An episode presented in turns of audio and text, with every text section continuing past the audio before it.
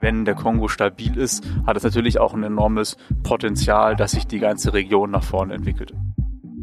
Was, was mich, sage ich mal so, auch Hoffnung haben lässt, ist letztlich sind die so die Menschen, mit denen ich zu tun habe. Dort sind einfach halt junge Leute, die, die gut ausgebildet sind, die smart sind.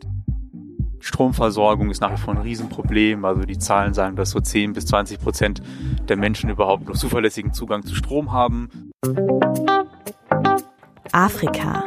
55 Länder. Konstruktiv und differenziert. Das ist der 55 Countries Podcast mit Julian Hilgers. Hallo und herzlich willkommen zur 35. Folge von 55 Countries. Eine Wahl im wichtigsten Land des Planeten, titelte die Online-Zeitung The Continent zuletzt und meint damit die anstehenden Wahlen in der Demokratischen Republik Kongo. Das mag jetzt erstmal etwas übertrieben wirken und natürlich gibt es auch kein objektives Ranking der wichtigsten Staaten der Welt, aber wenn wir uns die Eckdaten mal anschauen, dann zeigt sich zumindest, wie wichtig das Land ist. Rein was die Fläche angeht, ist die Demokratische Republik Kongo das zweitgrößte Land auf dem afrikanischen Kontinent nach Algerien und das elftgrößte auf der Welt. Was die Bevölkerung angeht, liegt Kongo, ich werde jetzt nicht immer den vollen Namen sagen, mit rund 100 Millionen EinwohnerInnen immerhin auf Platz 4 in Afrika. Bis 2050 soll sich die Bevölkerung mehr als verdoppeln. Aber das Land ist noch wegen ganz anderer Dinge so wichtig. Der Regenwald im Kongobecken ist der zweitgrößte der Welt und verfügt über eine gigantische Artenvielfalt. Wenn ihr mehr über die Bedeutung des Regenwaldes lernen wollt, auch für den Klimaschutz, dann hört doch mal in Folge 20 von 55 Countries rein. Da war nämlich auch unser heutiger Gast zum ersten Mal dabei, Jonas Gerding. Der freie Journalist lebt nun schon seit einiger Zeit in Kinshasa, der Hauptstadt des Kongo. Die Wahlen finden übrigens am 20. Dezember statt. Wie immer in diesem Podcast machen wir aber hier keine aktuelle Wahlberichterstattung. Ihr könnt diese Folge also auf jeden Fall auch dann hören, wenn das Wahlergebnis schon vorliegt. Und jetzt viel Spaß mit Jonas Gerding.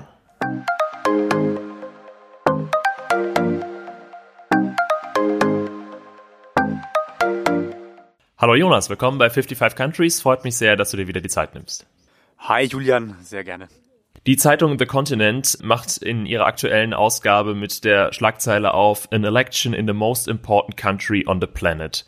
Würdest du da mitgehen? Ja, man muss natürlich immer ein bisschen vorsichtig sein mit so, mit so Superlativen, aber ich kann verstehen, auf was sie hinaus wollen. Also ohne jetzt den Artikel auch im Detail gelesen zu haben. Aber was klar ist, es ist ein Land, was einfach äh, international enorm wichtig ist. Also das liegt daran, dass wir hier total viele Rohstoffe haben. Das sind Kobalt, äh, Lithium beispielsweise. Das sind Rohstoffe, die für die Batterietechnologien wichtig sind. Das sind Dinge, die braucht es einfach, um die Energiewende weltweit zu, zu meistern. Kupfer spielt auch eine große Rolle. Dann hat man das ganze Thema Regenwald. Also das ist der zweitgrößte Regenwald der Welt, Kongo-Becken und der ist überwiegend eben in der Demokratischen Republik Kongo total wichtig. Wenn der irgendwie abgeholzt wird, dann wird, die, wird der Klimawandel nochmal viel, viel, viel, viel drastischer ausfallen. Und dann ist es auch eine Frage der internationalen Stabilität. Also das Land ist zentral in Afrika, hat sehr viele Nachbarländer und wenn hier es große Konflikte gibt, gibt es immer die Risiken, dass das auch Nachbarländer mit einbezieht und umgekehrt, wenn der Kongo stabil ist, hat es natürlich auch ein enormes Potenzial, dass sich die ganze Region nach vorne entwickelt. Spielt denn dieses Thema eine Rolle jetzt im Vorfeld der Wahlen? Also spielen die Kandidaten da bewusst mit diesem Ressourcenreichtum, mit dem Regenwald, mit ihrer Rolle auf der Welt? Erstaunlicherweise nicht sonderlich. Also das ist eher wieder interessant zu sehen, wie doch auch dann Diskurse international und national auseinandergehen. Also natürlich spielt das am Rande ein Stück weit eine Rolle mit, ja, wir sind ein wichtiges Land und wir brauchen Wohlstand und natürlich ist allen Beteiligten klar, dass der bisher das Geld, was in die Kassen kommt, überwiegend eben aus Rohstoffen kommt. Aber die Themen sind dann doch eigentlich eher andere. Also Sicherheit spielt natürlich eine große Rolle. Also alles rund um Kriege, Konflikte im Osten des Landes. Was sind denn die Themen, die die Wählerinnen und Wähler im, im Kongo jetzt beschäftigen vor dieser Wahl?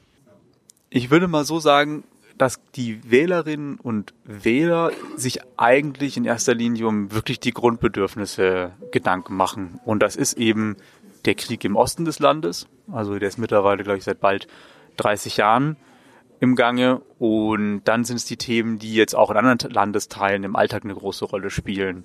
Die Stromversorgung ist nach wie vor ein Riesenproblem. Also die Zahlen sagen, dass so 10 bis 20 Prozent der Menschen überhaupt nur Zugang ähm, so zuverlässigen Zugang zu Strom haben. Sauberes Trinkwasser ist ein Riesenproblem. Diese ganze Infrastruktur, Straßen, also heute Nacht hat es wieder, wieder, wieder stark geregnet und dann gibt es dann wieder so einzelne Straßenzüge, die dann mehr oder weniger unter Wasser stehen. Also das sind so Sachen, die einfach im Alltag eine riesengroße Rolle spielen. Also das ist das, was die, was die Leute wirklich vor Ort interessiert. Glaubst du denn, dass sich nach dieser Wahl unabhängig jetzt von dem Ergebnis wirklich etwas verändert im Land. Oft werden ja diese Wahlen so als großes Ereignis betrachtet. Wir hatten das zuletzt in Nigeria oder auch in Kenia. Und dann oft tut sich aber eigentlich gar nicht so viel. Ähm, wie schätzt du das äh, im Kongo ein? Es wird natürlich ein Stück weit vom Ergebnis abhängen. Es also alle Beobachter sagen, dass es eigentlich die, dass das wahrscheinlichste Szenario ist, dass der aktuelle Präsident Felix Tshisekedi, dass er wiedergewählt wird im, und eine zweite Amtszeit bekommt. Und dann ist natürlich eher mit Kontinuität logischerweise zu, zu rechnen. Also er meint natürlich, er hat bisher äh, ein bisschen Schwierigkeiten gehabt mit seiner Regierungsbildung. Dann hat er so die Regierung neu gebildet, um, sage ich mal, die, die alte Regierung wirklich loszuwerden, die teilweise mit ihm zusammen anfangs regiert hatte. Deswegen sagt er, hat er wenig Zeit gehabt, eigentlich das Land wirklich nach vorne zu bringen und, und hofft jetzt quasi darauf, dass er wiedergewählt wird, um so sein Projekt dann auch so zu vollenden, muss man so zu sagen. Ja, aber ob da, da wird auch wahrscheinlich einiges an Wahlkampfrhetorik drinstecken und ob es ihm natürlich dann gelingt, da jetzt wirklich eine große Veränderung ähm, nach vorne zu bringen, ist eine andere, ist eine andere Frage. Und wenn andere Personen gewählt werden würden, da sind natürlich dann, man kann natürlich dann eher noch mit, mit Veränderung rechnen, logischerweise. Aber was ich natürlich sehe, ist, dass dieses Land hat ein Stück weit ein, ein Grundproblem. Also dieses ganze politische System ist viel darauf angelegt, dass erwartet wird, wer an der Macht ist, äh, profitiert davon persönlich.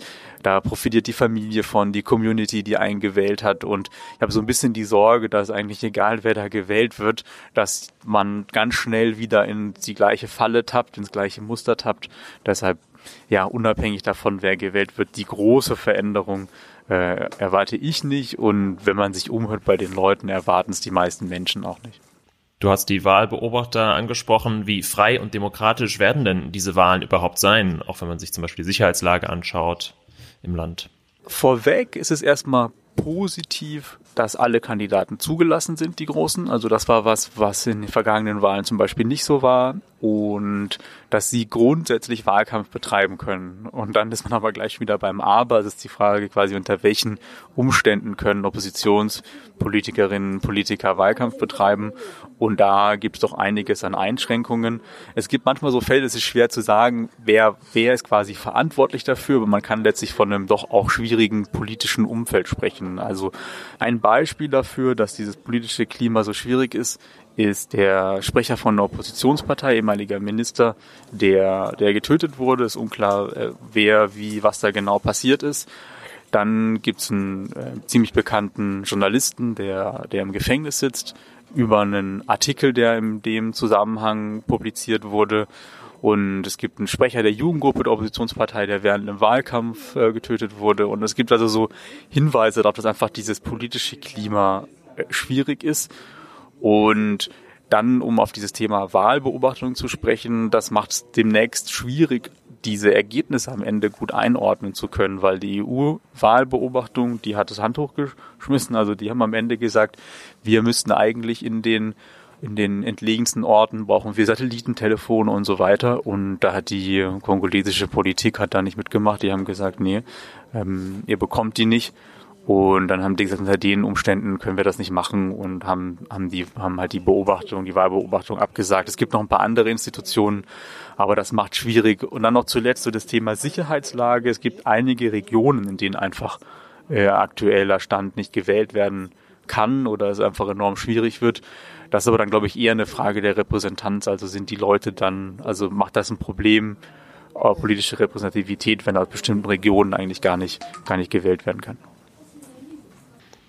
Ist der Kongo ja auch eines der Länder mit einer wirklich extremen Bevölkerungsentwicklung, schon jetzt eines der bevölkerungsreichsten äh, Länder auf dem Kontinent.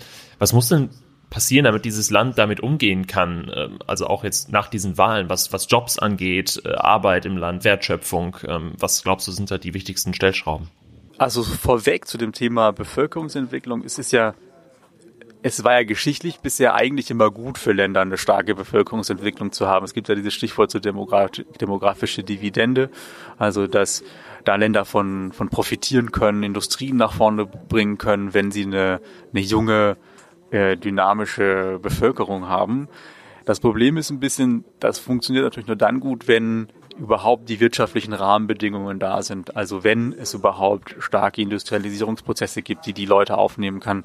Und das ist das große Problem, woran es halt hier hakt. Also Industrialisierung findet auf sehr, auf sehr kleinem Level statt und das meiste, die Wirtschaft ist im großen Stil ist sie eben informell und das Geld, was eingenommen wird, ist vor allen Dingen große industrielle Minen. Und das ist die große Frage. Also wie bringt man diese Leute irgendwie in die Jobs und man muss da den Schritt nochmal zurückgehen und im großen Stil die, die nötige Infrastruktur schaffen. Also es wird die, die, die, vor allen Dingen Strom wird es einfach brauchen. Es wird die, die Straßen brauchen und es wird aber auch so viel auf ja so bürokratischer Ebene. Das ganze Thema Korruption spielt eine Rolle. Also das ist so eine riesengroße Baustelle und das wird es enorm schwierig machen, da innerhalb von kürzester Zeit irgendwelche Bewegungen, also eine große Dynamik zu entfalten. So ganz pessimistisch braucht man vielleicht trotzdem nicht zu enden. Also der Kongo hat in den letzten Jahren sind wir um die sechs bis acht Prozent Wirtschaftswachstum gehabt. Also das ist schon auch viel. Da können wir in Deutschland aktuell nur von, von träumen. Ja, das schränkt sich dann ein bisschen ein, wenn man auf drei Prozent Bevölkerungswachstum und so guckt. Aber es passiert schon auch was hier. Gibt es da konkrete Dinge, die dich positiv stimmen, äh, also irgendwelche Positivbeispiele, was sich in Sachen Infrastruktur getan hat, irgendwelche Erfolgsgeschichten, spannende Personen, Unternehmen, die dir jetzt untergekommen sind?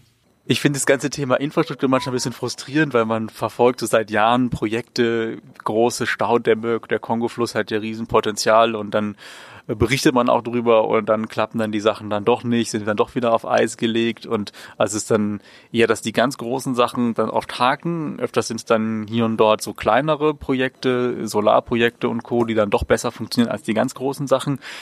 Was, was mich, sage ich mal so, Hoffnung, äh, auch Hoffnung haben lässt, ist letztlich sind die so die Menschen, mit denen ich in der zu tun habe. Also ich selber beispielsweise habe mich in so einen so einen Coworking Space einge, eingebucht, Kobo Hub und dort sind einfach halt junge Leute, die, die gut ausgebildet sind, die smart sind, die fit sind, was neue Technologien und Co. angeht, die super engagiert sind und die alle ja in ihren, so ihre Unternehmen gründen. Und das sind jetzt nicht die so neuen, weiß ich nicht, so OpenAI, PayPal, die Riesenfirmen, die hier geschaffen werden, aber es braucht ja auch Unternehmen, die Marketing machen. Es braucht es braucht irgendwelche Designer und ich meine, es gibt ja irgendwie zwei Frauen, die haben ein Brettspiel entwickelt. Das sind ja auch irgendwie coole Dinge und das ist das, was mich letztlich ja auch so positiv nach vorne schauen lässt. Und noch so ein anderes Beispiel, jetzt weniger, weniger direkt Wirtschaft, aber das auch so diese kulturelle Power, die von diesem Land ausgeht.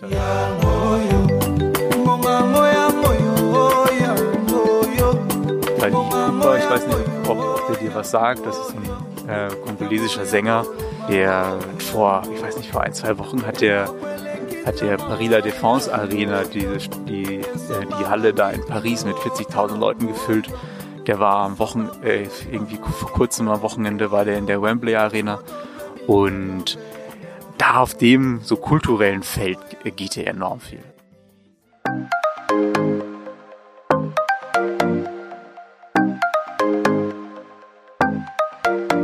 Das war's von Jonas und dem kurzen Einblick in die Demokratische Republik Kongo vor den Wahlen.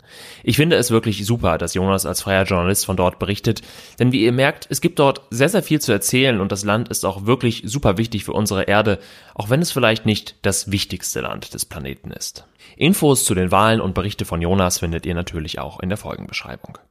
Ich würde mich wirklich sehr freuen, wenn ihr diesen Podcast teilt und bewertet. Wie angekündigt versuche ich jetzt nochmal etwas mehr Inhalte zu produzieren und es wäre wahnsinnig toll, wenn sich das lohnt und noch ein paar mehr Leute hier zuhören. Für Fragen und Kritik wendet euch an 55countries at julian-hilgers.de oder schreibt mir bei Instagram unter 55countries. Danke fürs Reinhören, einen guten Jahresausklang und einen tollen Start in 2024. Am 5. Januar geht's dann weiter. Bis dann, euer Julian.